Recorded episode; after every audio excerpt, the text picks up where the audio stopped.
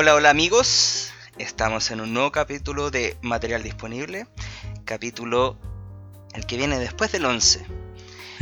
Y... cántalo entonces. Debátelo entonces. Tenemos un capítulo especial porque tenemos a un invitado y yo creo que esto, humildemente, dentro de la humildad de este podcast, siento que es un pequeño crossover, un peldaño más. Tenemos a Don Boomer Progre. ¿Qué es un crossover? Bravo. ¿Cómo? Gracias. Bravo. Es lo que en nuestra generación le llamamos cameo. O, perdón, un junto. Una interactualización. Uno que es profesor de literatura. Intertextualidad. Uno que es profesor de literatura. Te equivocaste, profesional. Pero muy mal parado. Esto sería una intertextualidad cultural. Alex crossover. ¡Bravo! ¡Bienvenido, amigo! Bien. Estudioso. Oye, gracias. No es la gran cosa, perdón, tampoco, pero... Bueno, muchas gracias. Acá estamos. Muchas gracias por la invitación. Ahora presentes ustedes también, pero no sean rotos con la audiencia. Bueno, por el ala de la derecha... Del rechazo, no, perdón, tampoco. No, tampoco. Del liberalismo. Del liberalismo, por Kast. Tenemos a Miguel. ¡Bravo! ¡Facho! ¿Qué? ¡No digan eso! Con música de Recha Against the Machine detrás. Por el lado de la reducción del Estado, para que no sigamos dependiendo de parásitos estafadores que lo único que quieren es seguir viviendo nosotros. Eso es lo que yo defiendo. Fanático de Artés. Chicos, partamos al tiro con la pauta, que tenemos una nutrida pauta. ¡Yuhu! Que se empezó en...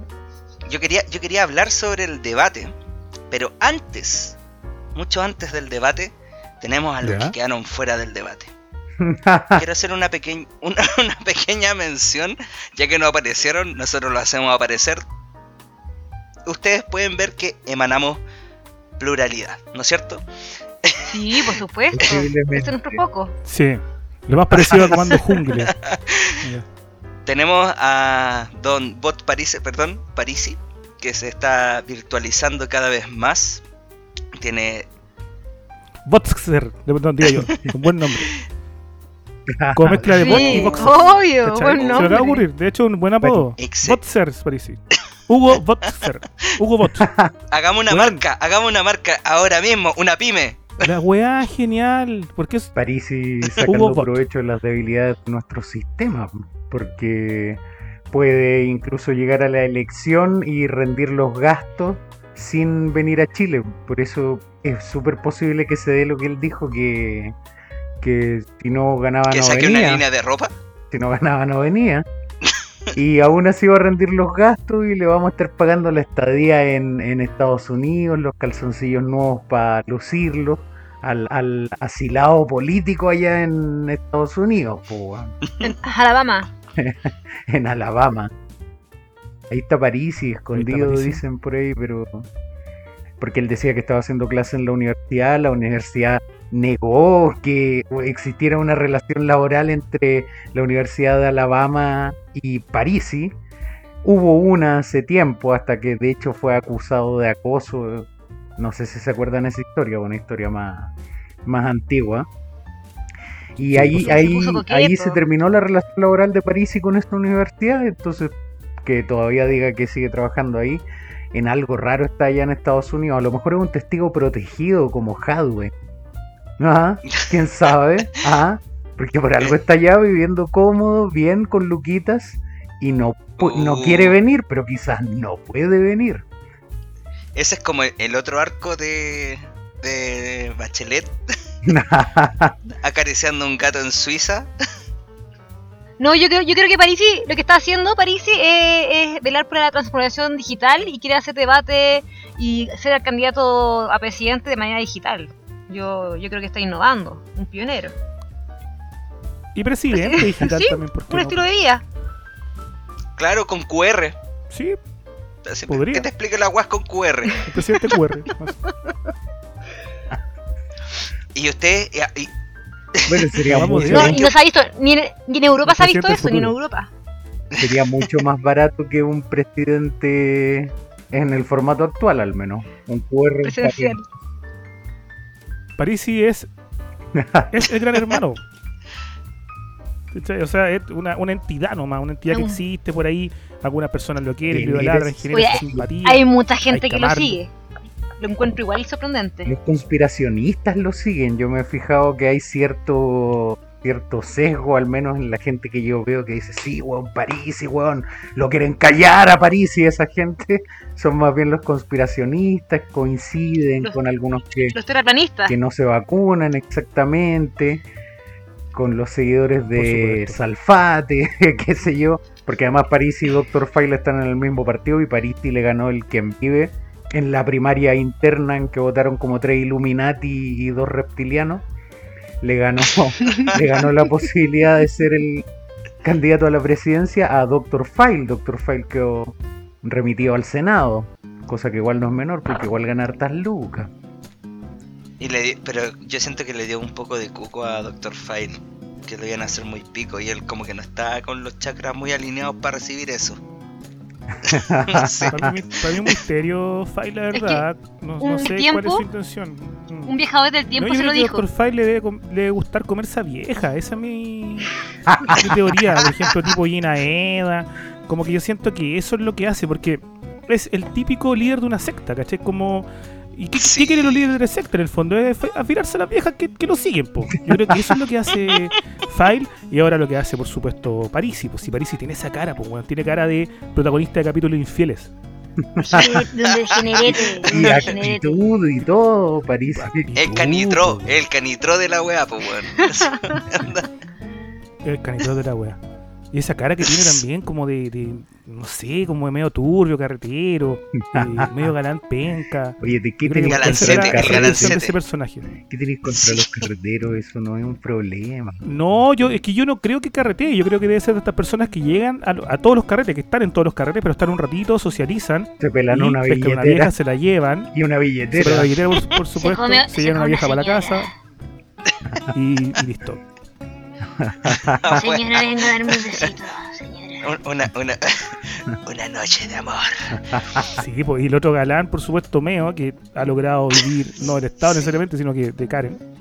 Y también admirable, pues. Como un galán, ¿cachai? Pero está haciendo esfuerzo. Convengamos, está haciendo esfuerzo. Porque los votos que saque. Levantarse, pues. Sí. Ya mucho de decir. Como Paribet. No, pero... Se transformó ambos mantenidos por las señoras que son animadoras del 7. No, pues están en distintos canales, pues. La tonca en el 13 o no. Y ya, bueno, ya deberían despedirla ya, yo creo, porque ha hecho muchos papelones de sin opinión, no es capaz de hablar de ni una weá, weón. Está quedando como el verdadero rostro bonito y nada más, y eso no puede ser, así que tiene que echarla el Luxich, pues, weón. Eso también aprovecho de decir. Estáis deseando que una persona pierda su trabajo, weón. En mi comentario de farándula. Pero al Panchito, a ese no me lo toquen, al Panchito Saavedra, déjenlo ahí. Lo mismo al Julito César. No. Que puta que son simpáticos esos weones. Aunque opinen weas. ¿Cuál otro? El Julito César, pues, Julio César Rodríguez. ¿Cómo estoy? De televisión. Sí, pues ese weón es muy simpático, weón. Aunque pero Julio César es culpable de todo, po. De todo. Claro. Julio César fue, piénsalo así, Julio César tenía el Síganme los Buenos de... ¿Cómo se llama este canal? Vía X, puede ser, o Zona Latina, claro. Y después se va a BTR con... No, estoy al revés, güey. El tema es que el programa nuevo Síganme los Buenos, y el anterior, que no recuerdo cómo se llama, fue donde Julio César enalteció a dos personajes que fueron la doctora Cordero y Vasco Mulián. Ah, claro, ya. ¿Cuánto daño nos han hecho? Después Julio César, cuando se va, sigue enalteciendo a la doctora Cordero y empieza a darle mucho espacio a Parisi, a Lorenzini, a Fial. Y estos personajes también.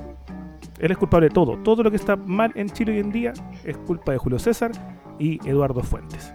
Se dice que también el estallido social es su culpa. No, eso no. No, pero es que yo entiendo la culpabilidad indirecta de agitar a ciertos o subir a ciertos personajes a la palestra, claro, que no merecen análisis, que no resisten análisis. Se puso la capa. Pero sí, en voz de la pluralidad también termináis subiendo gente que no tiene nada que decir, pues, bueno. Oye, pero si es cosa de que uno haga el recuento de dónde aparecieron estos personajes, o dónde aparecían, o dónde finalmente agarran voz. Pamela Giles, no sé si es de simpatía de muchos, pero ¿quién hacía este show de Pamela Giles con su pizarra primero? ¿Dónde aparecía? En Mentiras Verdaderas con Jean-Philippe, me parece. Sí. ¿Quién levanta a Dr. Fial? Mentiras Verdaderas con... ¿quién habrá sido? Fuentes, pues. Con Fuentes, claro. Sí. Y ahí los Lorenzini. Los felices forrados. También las redes. Las verdaderas con Fuentes. Sí. Pero y ahora los hueones se espantan por un carosi, güey. Pero yo creo que es una reacción de la red, igual a la popularidad que ya tenían, porque ya eran escuchados igual. Bueno, a Dr. Fial yo no lo cachaba de nada. Color. Pero el Lorenzini aparte... sí era seguido cuando empezó a ir a Mentiras Verdaderas. Lo mismo, claro. Y Logan. Quiero tomar ni de pelea de perro ese weón. El abogado del pueblo. El abogado del pueblo, sí, pero no sé de dónde salió. Es del matinal del Mega, po, ¿no? Ese compadre. Es que es del mismo lote, po. Es del mismo grupo de amigos. Entonces lo que hace acá Víctor Gutiérrez muy inteligentemente, Víctor Gutiérrez, que es un genio de la farándula, que te puede generar una noticia, lo que sea, este weón te escapo. Es que vuelve la red una persona. Hoy en día ya no existe la Luli, sino que existe la red. La red es la nueva Luli. Claro. Y él, la red la crea como un personaje. La línea editorial de la red ahora es como una personita con brazos, cabeza, cerebro, a la cual los poderosos le quieren hacer daño, pero la red se defiende. Imagínate que hay personas que quieren sabotear a Carosi a favor de la red, porque la red ya es un ser, es una entidad pobrecita, y la gente quiere apoyar a Víctor Gutiérrez, como que... O sea, obviamente no digo que la gente se le olvide quién es Víctor Gutiérrez. Yo creo que la gente no sabe quién es Víctor Gutiérrez. Nadie sabe quién es Víctor Gutiérrez. Y podrá haber hecho, habrá hecho algunas weas buenas en vida, como todo lo que hizo con Michael Jackson. No sé si ustedes cachan que Gutiérrez le estuvo pagando a Michael Jackson hasta que Jackson murió una cuota mensual de su sueldo por una demanda. No. Y Jackson le ganó a Gutiérrez. Sí, pues. Sí, cuando Jackson murió, Víctor Gutiérrez estaba más contento que la chucha, pues, porque por fin iba a perder todo su sueldo. El primer weón que estaba celebrando. Al tiro, pues. Claro. Y Paul McCartney en segundo lugar porque pudo tocar sus canciones sin pagarle derechos de autor a Jackson, porque Jackson también le había comprado los derechos. Claro. Bueno, y los cabros chicos también estaban celebrando. Wea de. Entonces este tipo que es un genio, finalmente lo que hace... Porque acuérdense que este weón también iba a la red, po. Iba a Mentiras Verdaderas precisamente. ¿Cómo se llamaba su sección? Creo que era Pildoritas o algo así. Y siempre este weón llevaba las medias cupuchas, pero eran ya a otro nivel. Ya no eran farándula ordinaria ni penca, sino que eran de la realeza. Y una weá increíble. A nivel de la elite. Luis Miguel, una cosa así. Sí, totalmente. Luis Miguel es suyate. Luis Miguel es suyate. Justamente. Ahora la farándula se terminó y Víctor Gutiérrez tiene que comer. ¿Qué hace Gutiérrez? Convierte la red en el nuevo objeto. La red es el nuevo Edmundo Varas. Comienza a hacerlo funcionar de ese modo. Y bueno, un genio, pues, weón. Sí, un genio. Es una señal que se está victimizando y suponiendo cosas, acusando a Carosi de censura. Pero se puso pobre, si derechamente no. La batalla de Chile. Derechamente no están tomando en cuenta de que, por ejemplo, ese espacio publicitario que tenía la red era gratis. Ellos no lo estaban pagando. Ustedes sabían eso, ¿no es cierto? No. Esa parte era un espacio publicitario que era gratis. ¿Qué cosa? Y el espacio publicitario del comercial que pasaron entre medio de la batalla de Chile del documental. Era por gratis. Lo que quedó la cagada. Era gratis. ¿Por qué? Porque era un documental del marxismo, pues, weón, que en consecuencia. Esa hora estaba destinada gratis. Carosi no la pagó. De hecho, ellos hicieron como que la demanda de la cuestión. O sea, no la demanda, pero fue como que queremos retirarla. Le dijeron, pero si esa parte era gratis, no, pues que nosotros no queremos. Y a raíz de eso, ellos generaron la publicación de que no se querían meter en política. Ah, claro. Bueno, razón tienen en todo caso, pues. Wea de pero ellos, que no se habían metido. Sí, weón, de ellos, a mí me da lo mismo. Yo voy a seguir comiendo carosis y la weá, el problema es otro. Yo voy a empezar a comer a cuenta. De hecho, el problema está, porque nos fuimos por una rama, pero que estuvo bastante divertida. Nosotros teníamos que hablar del debate. Era catarsis, necesitábamos catarsis. Pero partimos hablando de los que no debatieron y por esto llegamos a la red, porque en realidad... Franco sí, Parisi es ultra de la red. Mucha razón tiene Mr. Boomer Progre. Gracias. En la descripción que hace de la red me hace total sentido ese papel de una persona. Y también da en el clavo con que, claro, la red le da pantalla en el fondo a los disidentes, a los díscolos los que están los outsiders, que están fuera del mapa. Pero claro, piensa en el recambio. ¿Quién le está dando hoy en día pantalla a un Mirko Macari? La red, la red. A un Alberto Mayor. ¿Quién le da pantalla al Pato Donald, weón? Para que veáis, po. Claro. ¿A quién otro le está dando pantalla la red hoy en día? A ver, déjame pensar. O sea, la única persona que rescata o que rescato de la red es la Monty. Que la Monty está en el Así Somos en la noche, tipo 1 de la mañana, veanla. Aguda, weón. Súper aguda. Sí. Mejor que Mónica González. Oh, ese tío. Y el guaguito, weón, se tira en los comentarios políticos que te cagáis. Muy bueno. El problema es que nadie los ve. Sí, claro. A una hora que no corresponde. Guaguito Nací Somos pidiendo la renuncia de Piñera, pues bueno, a las 2 de la mañana, mientras el padre muestra una weá de unos marcianos. Y Guaguito siempre se ha sabido que es como Dios rehenes, la verdad, hablando de política dura el hombre. La Monty del cantante. Un recambio que se me dio. No, sí. Muy bien. Ya, démate. Buenos recuerdos. ¿Qué pasó con el debate, chicos? Sí, pues ¿qué pasó con el debate? Vamos, ¿qué les parece? Hagamos esa dinámica que hacemos. Ganadores y perdedores. Ya, ganadores y perdedores. Ya, comiencen ustedes. Ya. Voy a partir. Voy a partir yo, ¿no? Cállense ustedes. Ya, bueno, parte tú. El formato porque favorecía enfrentamientos, pero los enfrentamientos igual son comida para la tele, ¿cachai? Porque en realidad los candidatos no van a exponer su programa y la gente no va a escuchar su programa. Los candidatos van a discursear, hacer lo que mejor les salgan, lo que crean que es mejor para convencer a sus eventuales votantes. Entonces cada uno sale con su... Y a tratar de pelear lo menos posible algunos.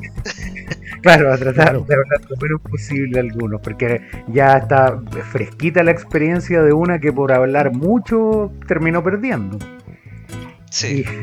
Y en ese sentido, por eso Meo curiosamente no pudo asistir al debate por haber hecho un viaje a una cuestión. Yo creo que prefirió quedarse calladito. Eso ya lo habíamos dicho. Pero volviendo a lo que iba, entonces todos los candidatos, cada uno aplicó su estrategia para figurar. Y en ese sentido el ganador fue, evidentemente, yo creo que a ojos de una buena porción de la gente, Kast. Porque Kast entró en rastriega. Perdón. Entró en refriegas y salió victorioso. Boric queda como en segundo lugar porque Boric implementó su discurso repetitivamente de los pueblos, la dignidad, las grandes mayorías, las bases sociales, los movimientos sociales, venimos a proponer una nueva bla bla bla. La generación de recambio. Entonces yo les comentaba a los muchachos por WhatsApp que entre Sichel y Boric oírlos hablar era que cualquiera de los dos presidentes iba a haber unicornios vomitando arcoíris en todas las plazas de Chile. Era una promesa, una cosa súper etérea, súper muy bonito. El Sichel tercero, pero tercero porque no podía quedar último ante las posiciones medias histéricas a las que llegó Provoste, la cita Wikipedia que posteriormente trata de refrendar junto a su hija al día siguiente subiendo un TikTok en que la hija dice que va a ser... Pero fue falsa. La tesis un lavinazo basada en Wikipedia. Miguel, disculpa que te interrumpa, pero tú, Miguel, que eres fan de las noticias verdaderas más que de las formas, lo que le dijo Provoste a Sichel es incorrecto porque lo tenía hasta en su link y ahora también apareció modificado. Solamente quiero aclarar ese punto. Fue falso, pero está en LinkedIn también. Volviendo al centro, el Provoste es la gran perdedora a mi juicio, porque no ganó ni una discusión. Y si volvemos, y si te respondo, Rodrigo, para entrar en la polémica, ¿qué tiene de malo ser lobista? En la ley del lobby lo que hizo fue venir a establecer marcos para transparentar las negociaciones de las diversas partes interesadas respecto de materias que define el Estado. Eso ya, se hizo para transparentar. Se avergüenza de eso. Entonces, y prefirió responderle a Jasna Provoste con una mentira y meter un halo, porque Wikipedia es malo y, bueno, yo me informo caleta por Wikipedia. Es que obviamente, a lo mejor lo hizo como el odio como lobista, por eso se avergüenza. Sí. Todo mal. Porque se ha cambiado mucho de partido, porque Artés, cuando lo presionó, le dijo, oye, tú eres de derecha, dime de qué eres de derecha, pero dilo, conchetumare, ese como parado como el armadillo, po. Dime, po, weón. No te avergüences, hombre. Me gustó la voz de Artés, pues, de Ramón Farías. Pero dilo. Artés igual estuvo sólido, pero no cae en el análisis porque Artés está muy... Es muy improbable es muy cerrado el caballero. No hay cómo sacarlo de ahí. Eso me gusta, es un búnker. Eso me gusta. Sí tiene una debilidad que no lleva datos. Artés a veces no sabe responder. El otro día decía la pensión mínima es 150, 180 mil pesos, pero es 150, 180 mil Artés. Entonces ahí como que a uno se le pierde, uno que espera dato duro de los hueones. No desilusionarse como cuando le preguntan ¿cuánto cuesta tu gobierno, Osandón? Y el weón 4.500, 58.800.5 dólares. $10 más. Pero díganme o no, igual ante todas las cosas yo a Artés lo conservaría para todos los debates de aquí hasta el 2020 y tanto. ¿Por qué? Y tanto. Aunque no vaya a la papeleta a la segunda vuelta, yo pondría Artés ahí. O sea, como que tenemos el debate entre estos candidatos y este candidato y Artés. Invitado. Le va a hablar a los dos. ¿Y por qué? Un eje de equilibrio. Porque Artés. Que me da como pena, que como que nadie lo pescaba, estaban todos pendientes de. Porque de hecho, las partes como de. Ya comentemos el debate en todos estos programas de la tele. Y como que nadie hablaba de Artés. En la tercera hicieron el análisis del debate y no lo pusieron en la foto. ¿Cachai? Así, pues eso no es triste, po. Más respeto con caballero. Pero a ver, dígame, sobrino, ¿qué piensa usted de esta wea? Para eso pondría Artés, como un moderador, pero también que tenga que decir las cosas como son, po. No sé, me da risa. Yo estaba muy encantado con la presentación de Artés, no por su discurso, porque claramente no me cuaja, pero sí por su templanza, sus ganas de llegar a... De destacarse. Su fe ciega, es como ver a un hincha de la U el domingo en la mañana, así como que... Ya, pero ¿para qué te vayan en esa? ¿Pero para qué? Los de la uno no van a escuchar ahora por tu culpa. Yo voy a hacer un análisis, mi pobre análisis, porque es muy distinto a todos los que he leído. A mí esto, el debate en sí me pareció una casa de muñecas de muchas Barbies, que cada Barbie va asumiendo una posición y se va encerrando en una estructura, en un estereotipo, en un tipo social. Y por lo mismo, a mí hay candidatos que, independiente de su desplante, ya no me calientan en nada porque no les creo nomás, porque están asumiendo personajes tremendamente convenientes. Boric ya es la Barbie máxima, es la Barbie conveniente que se disfraza de lo que en el momento le va a servir. Si Boric pierde y se tienen 4 años más y tenemos de vuelta el machismo, Boric va a ser un candidato machista, ¿cachai? Ahora llegó disfrazado de no sé qué mierda, como de un canuto conservador, de caballero, líder de un del buenismo. Digámoslo, de ñuñoíno. De ñuñoíno full. De Don Gabriel, ¿qué en el diario? Tío, deme una moneda, así. A Boric le falta ser así. Flaco y está listo.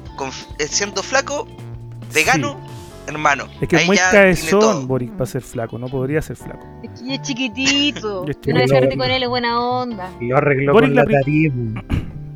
La primera pregunta, a mí me dieron ganas de ir, así como googlear, ¿dónde está esta weá? Ir a forrarle un combo. Yo no creo en la violencia. Pero que le hagan una pregunta y les responda, hola, no sé quién, chucha le preguntó. antes de comenzar estuve con unos niñitos que tenían muchas dificultades, que vivían en el fondo del Himalaya, subían una escalera cojos todos ellos, y que me enseñaron con una canción a saludar en lenguaje de señas. Yo así lo escuché la wea. Y saluda el lenguaje, sí. Dice su nombre en lenguaje de señas, perdón, dice su nombre en lenguaje de señas. Y yo pensaba, sí, ojalá lo hayan agarrado para el hueveo y le hayan enseñado a decir una tontera en lenguaje de señas. Así como, el lenguaje de señas, no voten por mí. Claro. Ojalá, weón. Y oh, el weón me cayó tan mal porque vi un personaje, ¿cachai? Vi un Lavín, esa weá es Lavín. O esa weá es Piñera. Esa weá es Piñera que me da vergüenza, esa cuestión que cuando hacía Piñera eso. Piñera cuando no sabía hablar todavía. No le salía a Piñera. Piñera siempre calculó ese recurso y lo hacía muy mal. Piñera es mejor actor solo que el Manguera. Piñera es mejor actor. Sí. Kast está repitiendo personajes. Pues Kast es Tito Noguera. Puede actuar bien. Puede hacer una televisión nueva y puede decir, sí, Tito Noguera está actuando bien. Pero es Tito Noguera es el mismo personaje. ¿Cachai? Sí. Entonces el troll, el que te va Pancho a huevear. Y Kast es un weón que debate bien porque el loco pesca para el hueveo, ¿cachai? Es un troll y sabe que le está hablando y sabe que sus electores no se van a enojar con él. No así Boric, porque Boric cuando habla cagado de miedo. Porque sabe que puede decir, no sé, pues puede hablar en masculino y pierde la mitad de los votos Ñuñoa. Puede decir una weá más o menos machista y pierde la mitad de los votos de los universitarios. En cambio, Kast sabe que tiene que meter el dedo en el hoyo, sabe que tiene que ser el candidato de las malditos, de las marinos, porque ahí cae bien. Los entonces, troll, por ende, los troll. Es un troll y le funciona ese personaje, pero no hay nada nuevo, el mismo Kast de la otra vez. De hecho, es tal cual, como que se hubiese congelado y... o capaz sean clones también, pues bueno. Estos alemanes no envejecen. Sí. Es cierto, pues el mismo. Fail, Hydra. Esa es la gracia, que tú sabís su oferta programática claramente. Puede que hayan cosas que no te gusten, pero todas las demás ofertas programáticas, incluyendo al guatón Sichel, que la cara de psicópata, como dijo alguna vez el Rodrigo, de y a veces hasta da la ligera impresión de que mandibuleara entre... De hecho, cuando empezó, quiero hacer un paréntesis, pero cuando Sichel empezó a hablar de que la salud dental y la dentadura, yo empecé a mirarlo y el loco es un poco papiche. Pero por lo menos cuando habla, no digas la palabra papá con Sichel, porque le duele. Tienes que decir papiche. No, papiche. Así se le decía en la escuela, bueno. Papiche, y él, papi, no papi, y era... Oh, no. Sichel, discurso prendido, no viene al caso. Yo considero que el mejor intento de desarrollo de personaje, fallido por supuesto, lo tuvo Provoste, porque Provoste llegó disfrazada de una candidata nueva, que quiso ser troll, quiso ser un Kast o quiso ser un Artés. Llegó hueveando, diciéndole a Boric que era el candidato al Partido Comunista, diciéndole a... Así pero se la cagaron. Obviamente, como una mofa. Llegó de vieja pesada. Era la Rosalba, quedó como la Rosalba. Sí, en tu ideología de Barbie. Justamente, pero con lo de Wikipedia la caga. Y acá respondiendo a la pregunta delante del Rodrigo, da lo mismo si el dato hubiese sido bueno o no. Es que simplemente no podía citar Wikipedia, po, weón. Y punto, no podía hacer esa weá, ¿cachai? Es mala cita. Es mala cita, sí puede, obviamente, puede ser cierta. Usar Wikipedia es como un secreto a voces, ¿cachai? Todos lo usan, pero nadie asume que es así, ¿cachai? No, pero igual después lo arregló con un TikTok con la hija, ¿o no? Convengámoslo. A mí me dio mucha risa. Yo sé que la hija se va a echar la tesis, pues, weón. Al toque. Así como que lo vi y dije, se va a echar la tesis. Y lo otro que hizo, que me llamó mucho la atención, que lo publicó un periodista de política que es muy conocido en Instagram, que tiene la croquera de Juan Vallejo se llama. Gonzalo Müller. Publicó un video en el cual salía un GIF en Twitter, creo, que era donde el Partido Socialista llamaba como la unidad de una constituyente plurinacional. Iban poniendo como muchos símbolos muy rápido.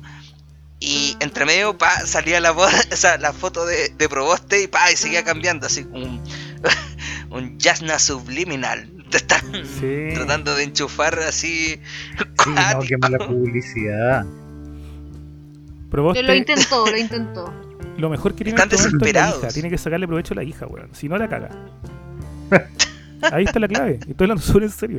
Pero ella le sacó provecho al revés. Le sacó provecho al revés al tiro. Con el tesis, con Wikipedia. Está lo mismo. Lo tocó con simpatía. La hija en este momento tiene que, por favor, sea quien le dé comando de Provoste. Hija de Provoste, OnlyFans y tu mamá se presenta. Hazme caso. Ahí y así después un desnudo con tu mamá y después para el gusto de todos los caballeros. Después todos los caballeros, para los caballeros que les gusta la rellenita, para las señoras, para las jovencitas. Pero es que hay que ganar personas por invitados. Sí, ahí yo creo que está la clave. Por eso es que tienen que incluir a los dos, pues. Una claro, tapándole las partes encima a la otra y súper sensual. Y Artés está un tatita trasnochando, que ya de por sí eso es como, ya, pues tatita, como, me da pena que esté. Pero, por eso claro, me cae bien, pues como, pero sí, abuelo, dígame. Pero fue más sincero en el sentido. Yo creo que Artés tiene que haber estado todo el rato en una posición de... Puta, que tengo que estar hablando con estos hueones tan rementirosos, weón. Le tiene que haber dado rabia a todo, pero di que eres de derecha, weón. Puta, Boric, si vos no soy de izquierda, por la chucha, como que está enojado con todos, po. Es precisamente el espíritu boomer. Yo debería estar durmiendo, puta, en este momento y estoy con estos culiados, weón. Y este chico culiado que se la da de izquierda, es más burgués que la chucha. Y este otro weón que se anda cambiando el apellido también.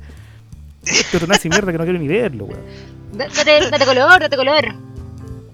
Entonces, sí, a mí yo por eso sí me mucho con Artés en este debate, porque decía, este caballero debe estar pasando horrible con toda esta gente tan hipócrita. ¿Y para qué? ¿A qué costo? Si va a sacar premio el esfuerzo de Artés, premios como el diploma del compañero más esforzado, ese, Artés. Artés que mandarlo al conflicto allá en la frontera, a que trate a las venezolanas de guatona. Y sacaba la wea. ¿Viste ese video? No, weón, ¿no viste ese video? Mira, te voy a corregir con algo que es especialidad de la casa, pero no creo que esté en guatona. Lo único que te digo. Oye, pero ¿no viste ese video? Yo no lo cacho. Por las protestas, cuando fue las protestas del Artés afuera de la embajada de Venezuela. Sí, po. Sí. Y una venezolana le decía a Artés: me vine porque me estaba muriendo de hambre. Y Artés le responde: ¿Estáis bien flaquita? Sí, po. Yo te veo bien flaquita, po. Le decía. Sí, se me acuerdo. Ay, que lo bendiga con ese comentario. Sí, po. Artés gritándole a los niños. Y tu mamá es un guatón. Te soluciona el problema migratorio. Totalmente. Hablando de eso mismo, ¿qué? Porque aprovechemos, no sé si alguien tenga más que decir algo del debate, que el debate, puta, en resumen, fue más meme. Mira, yo encuentro que el debate al principio... de la subida de la encuesta de Kast y un par de polémicas que fueron súper sobreactuadas. Provoste, puta, ya lo describió de manera casi perfecta, Boomer, cuando... con una pluma educada describe a Jasna Provoste, que fue sobreactuado. Kast, predecible, el mismo paquete, te voy a ir a pelear, ataques personales, pero bueno, con un tejado de vidrio así, pero gigantesco. No, pero yo me preocuparía igual de... ¿cómo se llama? De Kast, porque el caballero está siendo muy encantador. La señora mayor de 50, ¡ay, qué caballero encantador! ¡Ay, rubiecito!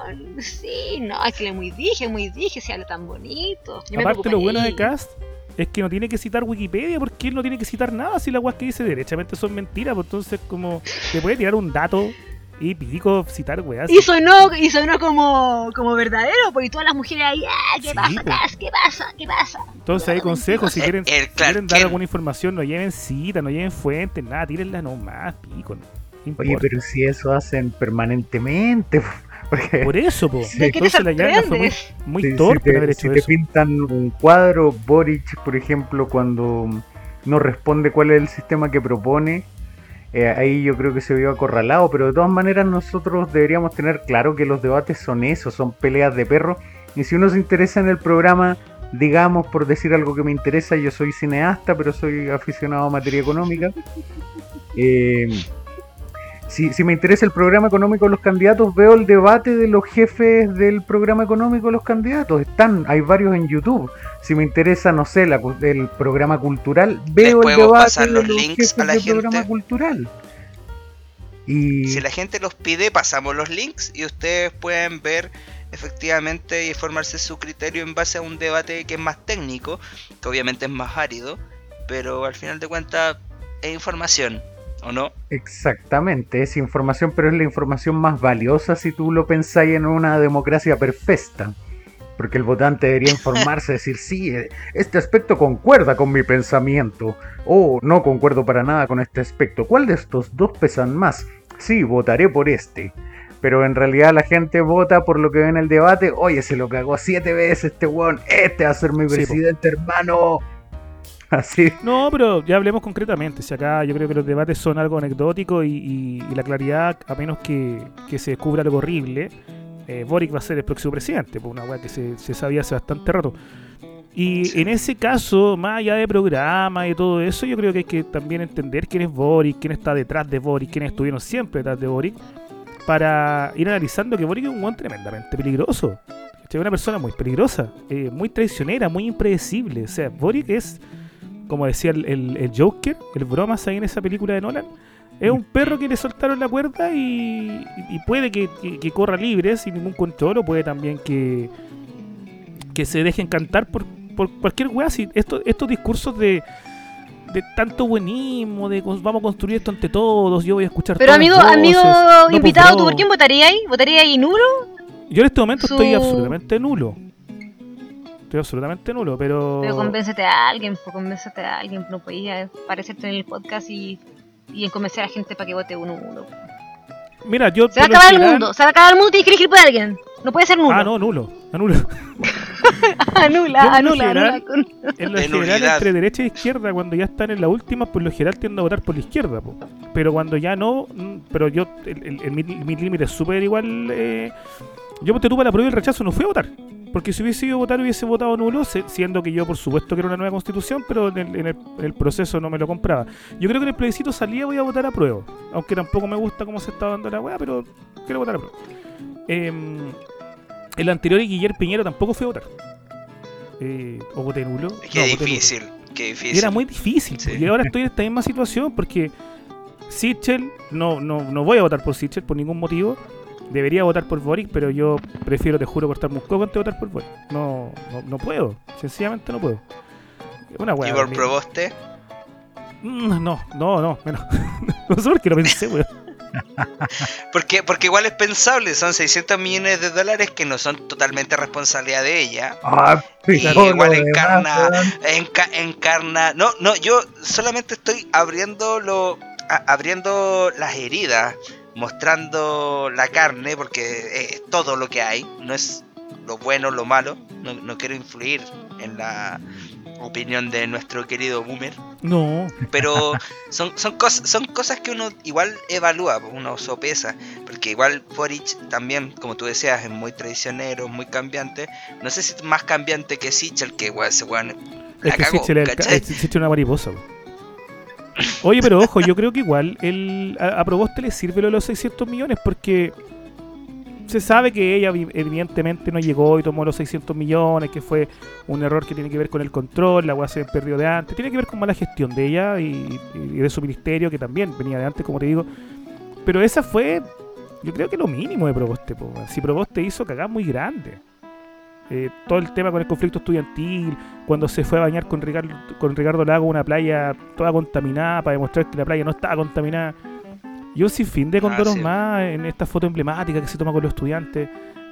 Provoste es bien malévola, entonces yo creo que los 600 millones es una anécdota nomás, porque se la puede sacar fácil. Es como, te robaste 600 millones, no, listo, y se acaba. Es como, era buena entonces. Oye, no creo que sea así, pero ahí estoy en desacuerdo, porque lo mejor que hizo Yasna Provoste en su carrera política fue bañarse con Ricardo Lago. Ahí alcanzó el pic de su carrera política. Se pone coqueta. Pero se bañó con un vestidito, por Ricardo Lago ahí hizo la demanda, por lo menos, de ponerse unos chores. unos chores así, pero bueno, los chores así. Bueno, los chores, pues, pero ya era como literal. Yo una vez fui a una playa que se llama San José de la Costa, me parece, que queda cerca de Osorno, que era una playa mapuche, o sea, había muchos mapuches. Y me acordé de Ana Provoste porque todas se bañaban con vestido y se subían un poquito nomás el vestido y se mojaban los puros tobillos. Y Provoste me recuerda mucho esa imagen, man, pero era una escena grotesca, po. No, tiene que mandarse un Angela Merkel. Burns, sí, era el señor Burns sirviéndose el pescado con treojo. Eso era. Tiene que mandarse una Angela Merkel, porque no sé si han visto la foto de la canciller alemana en una playa nudista.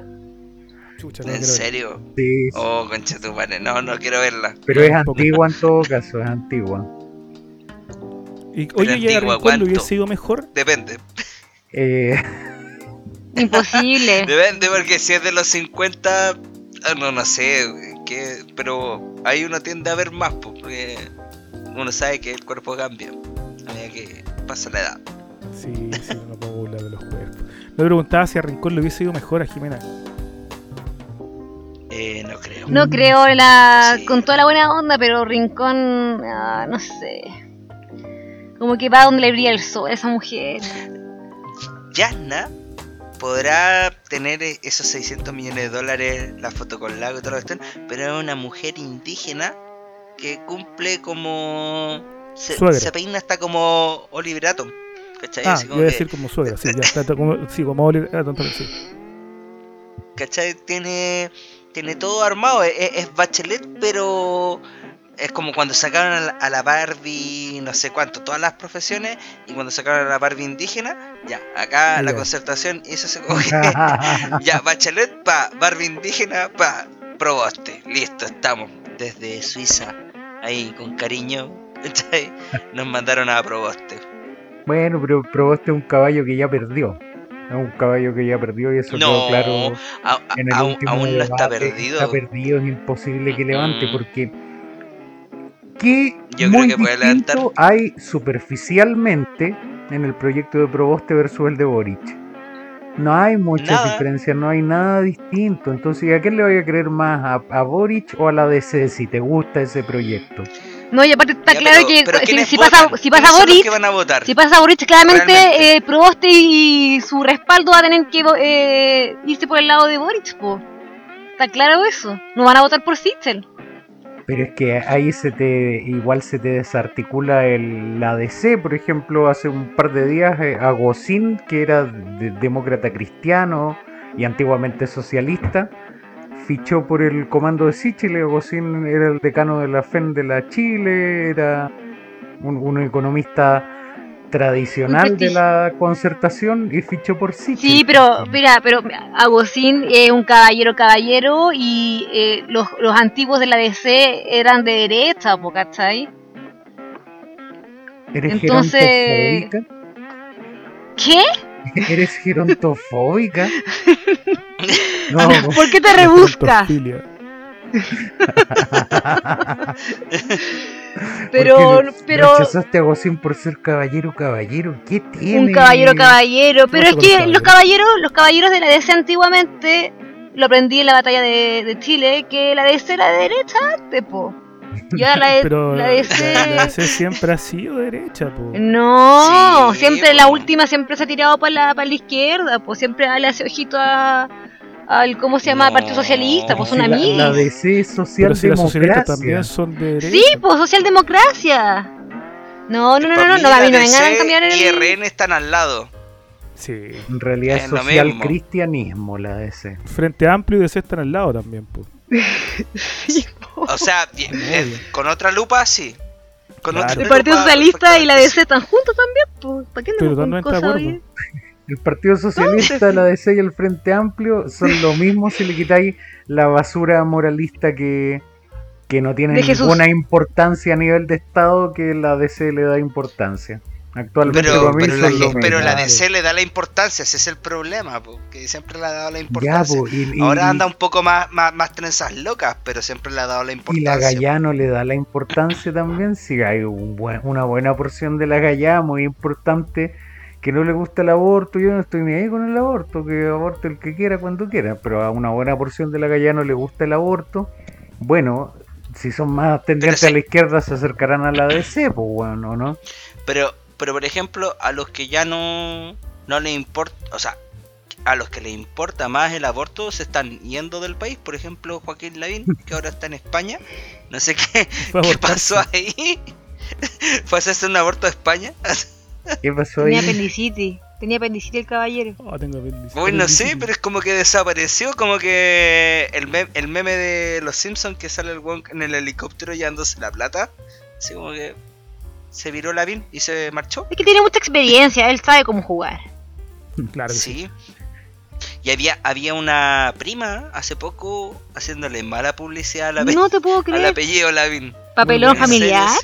Muy buena. Sí, sí, decía que es como la buena de los Lavín. Como que, así no sé, si hubiésemos puesto, no sé, al Chupete Suazo al lado así, el bueno de los pelados, ¿cachai? Hacía lo mismo. Si hubiesen puesto al negro Piñera y a Piñera, el negro Piñera era el bueno, pues, claramente. El bueno de los Piñera, claro. Sí, pero no sé si es tan bueno. Porque al lado de José, al lado de su Instagram. Al lado de José. Revisa su Instagram primero. Pero y al lado de José. Y el lado de Sebastián, el negro Piñera, el más bueno. Ah, por supuesto. No sé si sus sex te dirían lo mismo. Oye, puta, Lavín, es bien interesante la cagadita. Yo estaba ahora escuchando las declaraciones de Müller. ¿Cómo se dice? ¿Müller? ¿El amigo Macari? Gonzalo. Como tú quieras. Müller. Gonzalo. Estamos en Chile, le decimos Müller. El Mario la Pepa. Müller. La barrieta para el próximo capítulo para que pronunciemos. Miela. Gonzalo Mejar. Interesante su defensa. Chantísima, obviamente, pero no deja de ser interesante porque son recursos, son ideas o son acciones que todos la hemos visto. De hecho, cuando escuché su explicación dije, está yocho esa weá.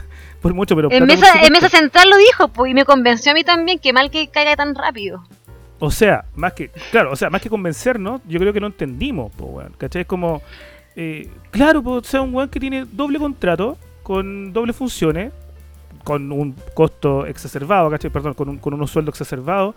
Y él insistentemente decía, no, estuvimos haciendo bastantes gestiones, museo de cera, no sé qué otra weá.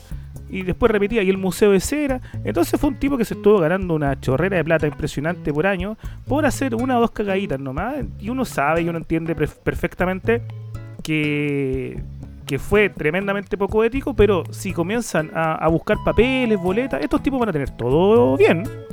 Eso yo se lo aseguro, acá no va a pasar nadie. Todo dentro de la ley. Va a estar todo dentro de la ley, porque la ley en ese sentido es horrible. Pero tan convencido lo escuché de su explicación que dije, ahí acá no hay nada que hacer, man. O sea, es lamentable, ojalá se frene ese tipo de acciones. Pero claro, el tipo en el fondo tenía doble contrato. Quizá, como eran esos contratos, tenía que realizar una cantidad de acciones distintas a las de su cargo habitual. Le pagaban el doble de sueldo.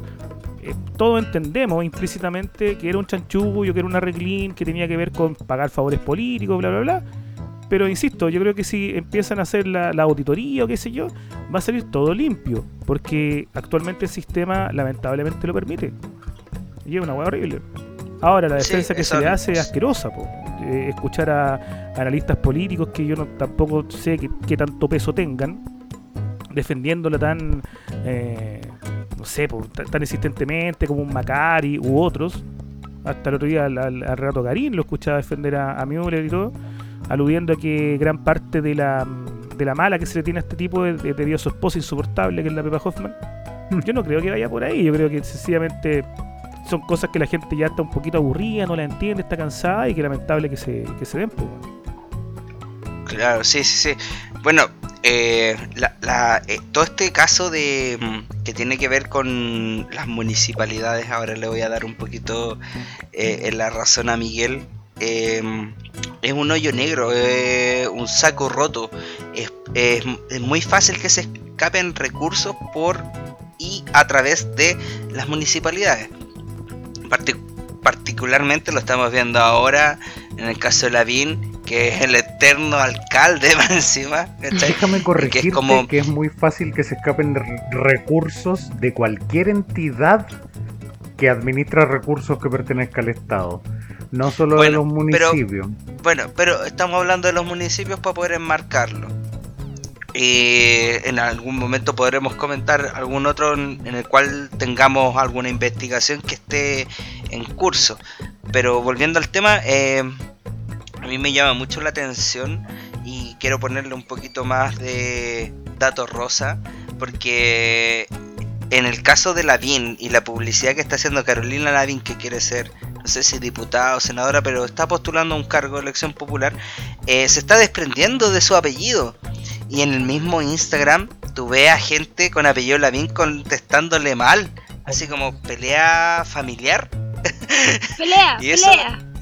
Y eso me hace pensar, si nosotros pensamos, Joaquín Lavín es UDI, y tenemos a una prima, que está... conmigo, obvio.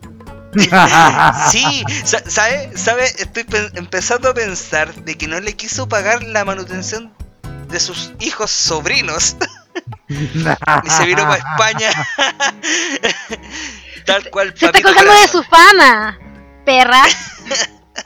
Sí, eso es también, ¿eh? Como en la farándula antiguamente, cuando Luli se colgaba de la fama de otra. ¿Lo ha dedicado Luli este? Oye, pero si te querís colgar de la fama de un Lavín, te colgáis de la fama de Abril. ¿De Abril Lavín? ¿De quién? O de Adam, de Vino. Por cantar mal. No, porque ese weón acá en Chile nadie lo quiere, el weón, po. Sé que Adam Levin hasta el día de hoy lo huevean en su Instagram. Informéranse, pero es impresionante cómo lo huevean hasta el día de hoy. Solo que no puede hacer nada, weón. Una vez subió incluso una foto de este tipo del Black Lives Matters y ahora sí lo hueveaban. Hola, volvidón, mañoso. ¿Sí? Dejan receta de cocina. Y a veces yo no sé qué cocinar, me meto al Instagram de Adam Lavín, porque siempre dejan receta de cocina, así pastel de choclo, sopaipa. Lo merece el guau. Yo igual uno no se puede olvidar, por ejemplo, también de otros personajes relacionados a Lavín, que por ejemplo Rodolfo Carter, que ahora apareció con su 12ª dosis de vacuna de voto. Se recortó el 20% el presupuesto de la vacuna. Eran vacunas de refuerzo ya. De la boca. Él está consumido por su ludopatía. No puede controlar el quedarse sin expresión. De hecho, toda la expresión de Rodolfo Carter se la llevó Lavín a España. Ahora actualmente es incapaz de articular algún músculo dentro de su cara. ¿Qué te pasó, Carter? ¿Vieron las fotos de Carter? ¿Perdón? Se pasó, Carter. Sí, lo vi. Y igual llama la atención porque los funcionarios públicos tienen que hacer una declaración de patrimonio y la Contraloría la revisa periódicamente, y en el caso del alcalde Carter probablemente ve que su patrimonio no cambia mucho, entonces no se activan alarmas para auditar a Carter. Pero porque se gasta toda la plata en Botox y eso no lo declara. Si lo declarara, quizás levantaría alarmas de la Contraloría para que lo investigaran, porque yo ya lo he dicho en capítulos previos, en toda esta línea de que en realidad cuando alguien se perpetúa en cargos públicos, aprende dónde están las debilidades y empieza a aprovecharlas para beneficio propio robando. Y Carter ya está...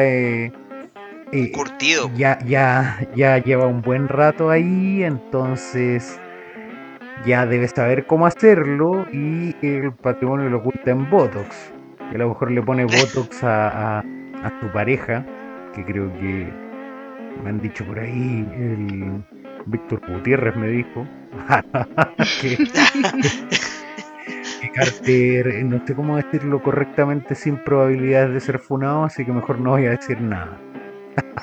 Ya, perfecto. Dilo por ahí, tú tienes Da lo mismo su orientación sexual. Dilo con señas o con no eso mismo. Vamos. Es como lo hizo Boric. Homosexual. No, pero lo dijo, pues. No entendí. Pero bueno. Chicos, eso escuchado, no estoy seguro. ¿Esa descargo, esto es solo humor, no necesariamente cierto lo que dije. Aquí está el descargo legal de nuevo, igual que en el anterior cuando hablé contra la señora Loncón. Saludos. Pero, a pesar de ese descargo, no te importa. Bueno, chicos, ha estado todo esto muy intenso. Andamos intenso hoy día, pero bueno. Está bien de acuerdo a las circunstancias que nos están tocando. Quería hablar algo también que y proponerlo al escrutinio de ustedes, lo que ha ocurrido que en Iquique sobre esta manifestación de personas y que terminó en la lamentable quema de sus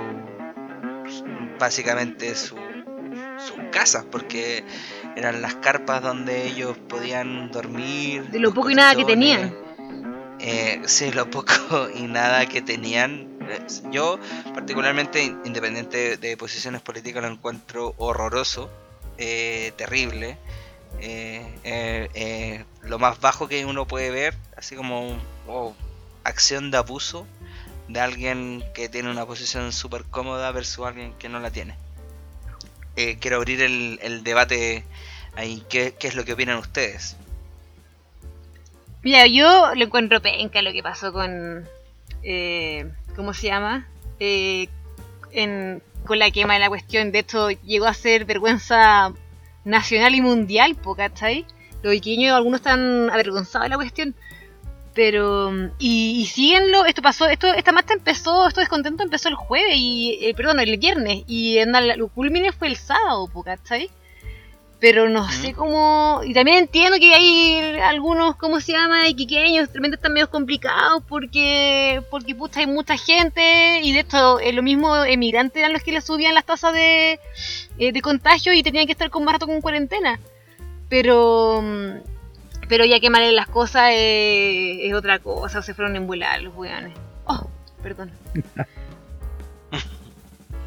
Sí, evidentemente es un ataque condenable. A mí me recordó el estallido social, la verdad. Y no lo digo ni con sarcasmo ni con nada. Me refiero a que un grupo de desalmados quemando y rompiendo todo a su paso sin discriminar si son niños, embarazadas o qué sé yo, y la situación en que están es algo injustificable. La violencia se condena transversalmente, como bien dijeron algunos en el debate y fuera de él, y yo creo que es un hecho para reflexionar como país. Estoy hablando como Boric. Pero es un hecho para reflexionar como país. ¿En qué sentido? Primero, esto evidentemente se va a ver depositado en el debate presidencial, y aquí las visiones superficiales son: abramos la frontera y ayudémoslo, o cerrémosla y ¿qué pasa? Se va a debatir en la raja para afuera.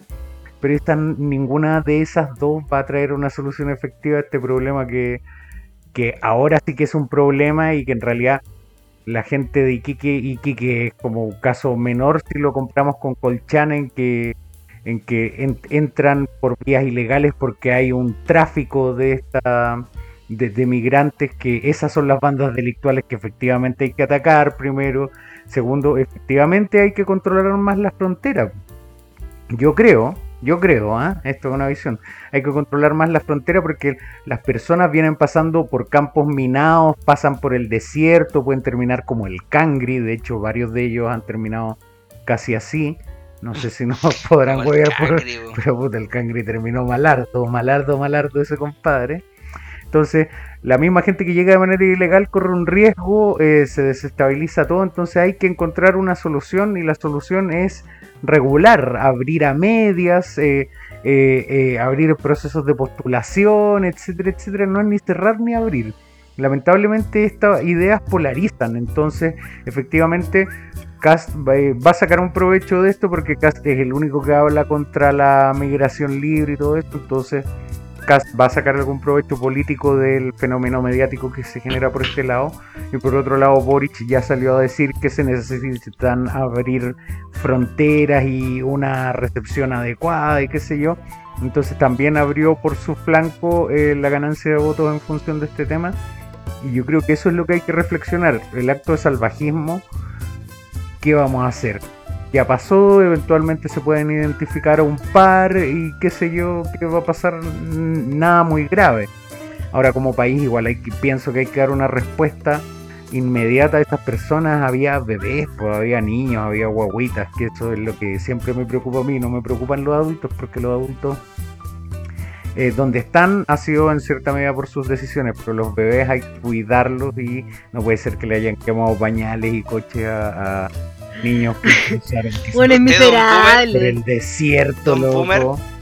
Así que, ¿qué es lo que piensa usted sobre el tema? Bueno, lamentablemente el hecho en sí fue una pelea de pobres versus más pobres nomás.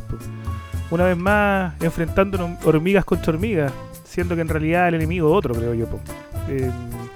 El fenómeno de la migración nadie dice que no debe ocurrir, de hecho no sé ni siquiera si ese es el debate. He visto mucho influencer, mucha publicación en redes sociales donde hoy en día se maneja la mayor cantidad de información, o donde muchas personas, gracias a esta maravilla de la posverdad, va generando su opinión, que alude a que quizás esto se debe a un problema de racismo, de xenofobia, o no querer abrir la frontera y todo este espíritu patriota. Yo siento que no están así.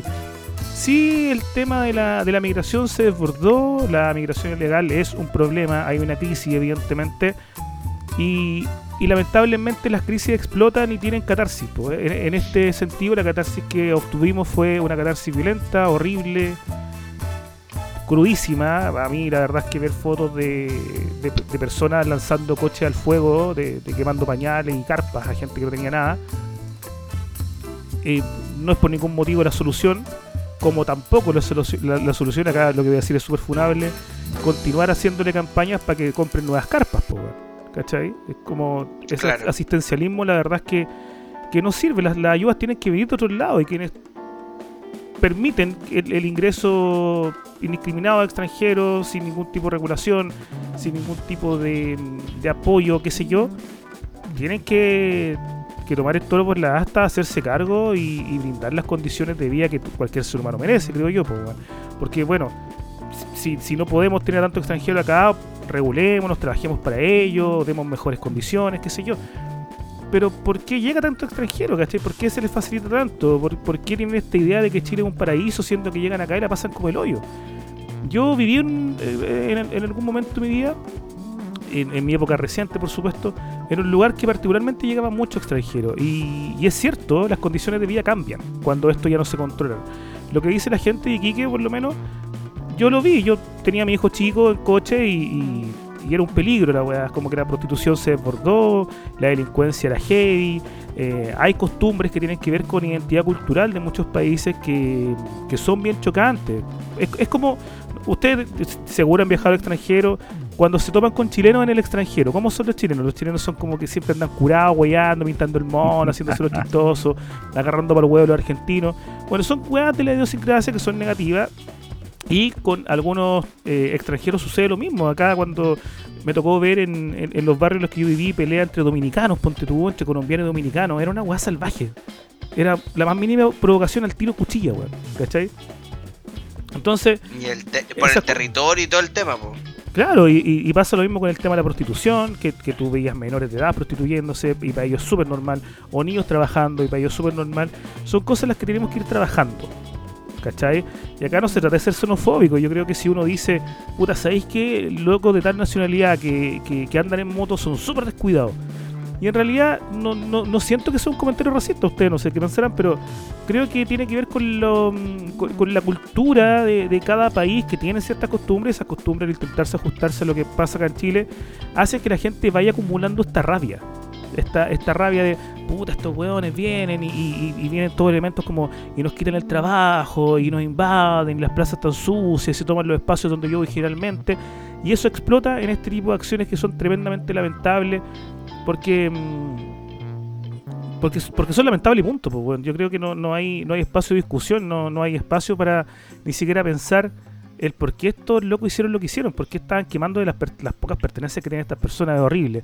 Pero insisto, yo veo acá que hay una batalla entre personas muy pobres, intelectualmente, económicamente, con otras personas igual de pobres, y siento que acá estamos viendo a gallitos de pelea que tienen unos dueños, y esos dueños son los que tienen que finalmente hacerse cargo, no la gente, ¿cachai? La gente tiene que aprender, tenemos que sacar lecciones de esto, pero quienes se tienen que hacer responsables son otros, y que están bien piola, creo yo. Sí, yo estoy absolutamente de acuerdo contigo, Don Boomer. De hecho, yo quiero hacer un poquito, no quiero referirme mucho a los inmigrantes, porque los inmigrantes pueden ser de cualquier país. En este caso particular dio la coincidencia, y no coincidencia, pero dio el momento en que eran venezolanos, pero en Iquique no son los primeros inmigrantes, o sea, recordemos, y Iquique es y ha sido una ciudad llena de inmigrantes, es un puerto, llegaron los chinos, llegaron los croatas, llegaron los italianos. Bueno, el tema principal es que Iquique siempre ha sido una ciudad que ha recibido inmigrantes, pero no ha recibido inmigrantes pobres, que es el punto. Ha recibido a gente que viene buscando un nuevo horizonte. Es que ahí yo creo que hay un tema que hay que separar, como que el tipo de inmigrante que llega al país, ¿cachai? Claro, pero no es un inmigrante desvalido, empobrecido, como son en este caso los venezolanos, o como pueden ser los haitianos en Antofagasta, que podría ocurrir algo parecido, o los colombianos. Y tampoco, como bien describe Boomer, no eran inmigrantes que traían como una baja en la calidad de vida, como sí se está dando en estos aspectos. Entonces, yo realmente también siento que hay un poco de falla en la regulación inmigratoria, y una falla comunicacional tremenda cuando Piñera va a Cúcuta a ofrecerle traerse a todo Venezuela prácticamente, como para salvarlos del marxismo. Siento que fue muy dañino ese viaje, y ya lo habíamos estado viendo, y ahora explotó básicamente por temas comunicacionales, yo creo que tienen que ver con el estado de Chile. Justamente, por eso te decía yo el tema de la calidad de vida, como si yo igual yo por lo menos soy una persona muy empática.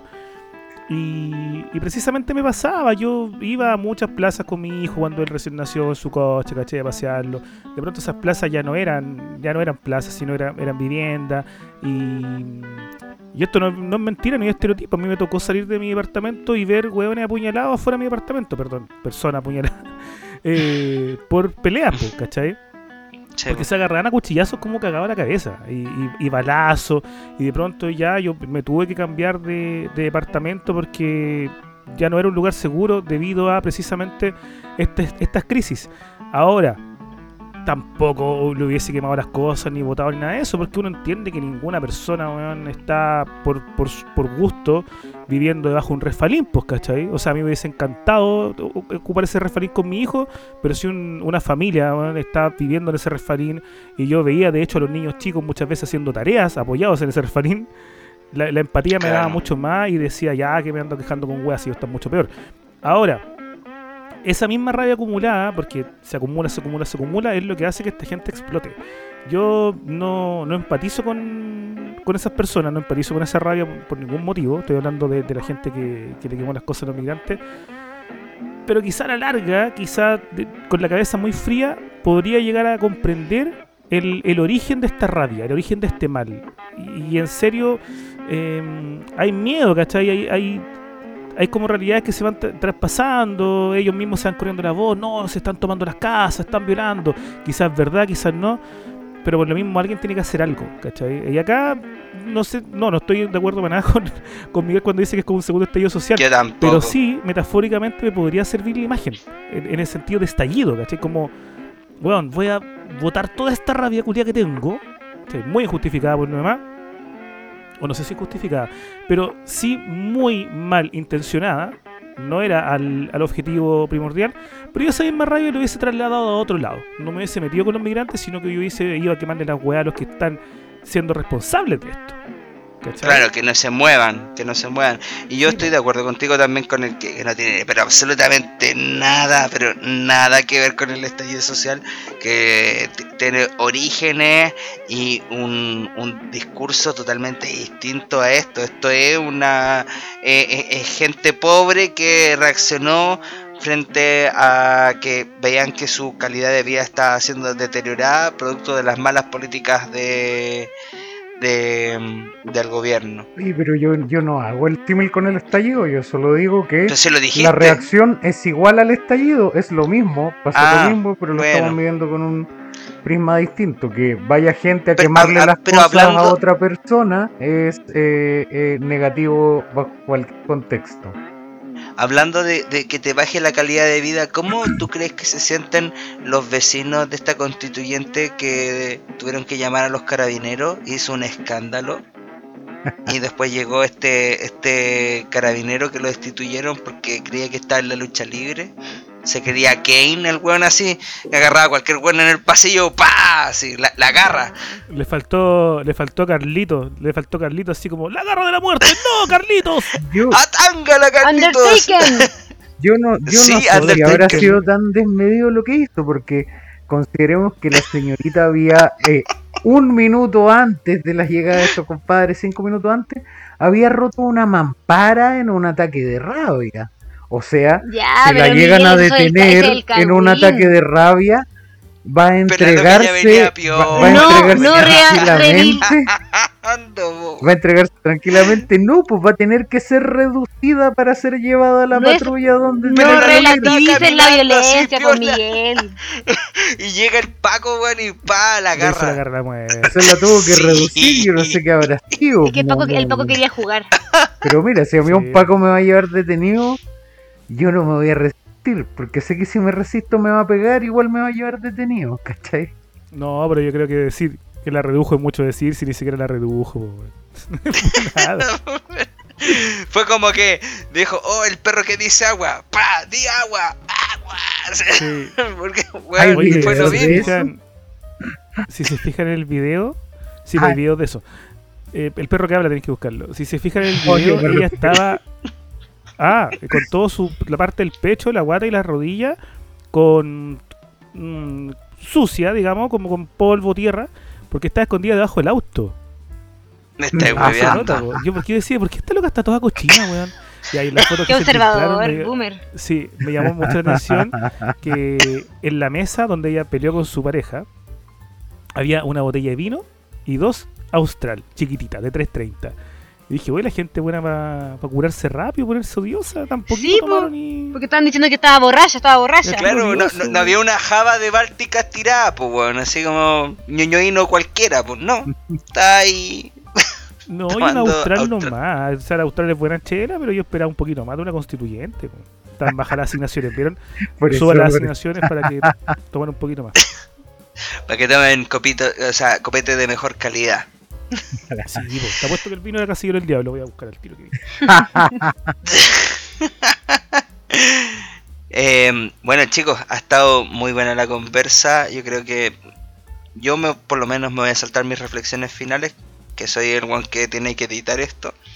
Así que no, pero editar, no cortar, sino hacer embellecimiento de voz, porque estos programas ahora estamos en crudo. Para los que no sabían, estamos dejando absolutamente todo.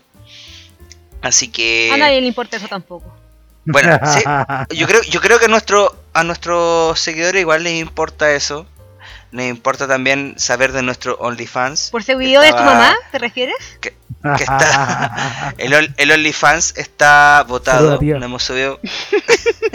no hemos subido contenido. Así que, bueno, chicos... Antes que todo, agradecerle a Don Boomer Progre. ¡Bravo! Gracias, invitado. Fue un gran invitado, Don Boomer. Muchas gracias. Opinólogo, politólogo. Muy bien. Sí, mira, estoy a deshoras. Yo por lo general mi podcast, que los invito a escucharlo, a quienes no lo escuchen, que se llama Público para Compartir, que lo grabo con mi amigo El Jaja, se llama él. Algo de qué buen nombre tiene. Sí, lo grabamos siempre temprano. Ya, ahora, primera vez que estoy grabando un podcast tan tarde. Un podcast, mira, se me olvidó hablar. Y gracias, entonces, decirle a la gente que por favor ahí puede ir a dejarme un like en las redes, en @boomerprogre. Y tenemos también el podcast Público para Compartir, para que lo puedan escuchar. Ya vamos por nuestro capítulo, creo que 25, 26 por ahí. Y está bien. Tremendo podcast, yo lo escucho. Yo lo escucho. Sí, escúchalo. Simpático. Don Miguel, algo que decir al final para que cerremos esto. No, yo nada, agradecer la colaboración de Don Boomer Progre. Tremendas redes sociales, además muy chistoso, yo me río N. Oh, gracias. Saca los mansos memes. Y bien amarillo, ¿ah? ¿Eh? Bien amarillo para los memes. Nosotros nuestro podcast hemos vanagloriado nuestro amarillismo. Su candidato es nulo. Don Nulo. Nulo. Sí, nosotros igual tenemos nuestra realidad, pero decimos, bueno, la única forma de no ganarnos funas, ni cancelaciones, ni que nos hueven, siempre amarillo. Siempre. Y nos ha funcionado bien hasta ahora. La gracia. Una monedita de oro para caerle bien a todo. Totalmente, esa es la clave. Es la técnica. Nosotros en Material Disponible tomamos la funa como una publicidad. En estos momentos. Una aventura. Espérense más. Después de este capítulo, Doña Francisca, un abrazo. No sé si tú tienes algo más que decir. Sí, también agradecida del joven Boomer. Muy agradecida de que esté aquí. Y bueno, también se viene lo bueno, se viene las franjas, se vienen los dos mejores meses de periodos de 4 años. Nadie ve las franjas. Donde vamos a tener más material que la CTM. Vamos a tener mucho material disponible, amigos. Oh, lo llamamos así. Qué curiosidad. Oh, qué coincidencia. Yo les voy a dejar una tarea, un tema propuesto para la próxima semana para que lo vayan pensando. Que es una tesis que estoy barajando, que en realidad no es tesis, que tiene que ver con esta guerra fría que se está dando entre izquierda y derecha, porque todos sabemos que se conocen, que se saben las yayitas. Y hay que hacer, yo creo, que una cronología de cómo se han ido destapando las weas. Y actualmente la que me está gustando mucho es cómo se han ido destapando los diputados, ministros, incluso candidatos a presidente de derecha que han hecho el retiro del 10%. ¿Verdad? Cosa que hoy día está favoreciendo el cuarto retiro del 10%, y vamos a ver qué pasa, porque aparte las explicaciones que han salido a dar han sido pésimas. Por ejemplo, la misma Flash Smith, creo. Y hasta Sichel, ahora que no quiere reconocer que hizo retiro. Mañana sacó su plata. La Cubillos sacó su plata también. Sí, pues Tere Marino. Y, bueno, sí. La Tere siempre ha estado en contra del FP, pero igual es curioso que se opongan a esto como una mala política pública, pero la respuesta es como: sí, hice retiro porque en realidad lo necesitaba, ¿cachai? Entonces, como. Espérate, la mejor fue de Cubillos que dijo. Están como los milicos diciéndote: oye, quédate con Fonasa, que la wea es buena. No, y espérate, Cubillos dijo: no, yo la saqué porque me da miedo que se perdiera esa plata. Sí, dijo, muy chistoso. Oye, Francisca. Ajá. ¿Podrías decir lo que dijo la Cubillos imitando a la Cubillos? Así como con todas las yeses. Ya que yo saqué mis 10% porque yo no quería perder ese monto de dinero.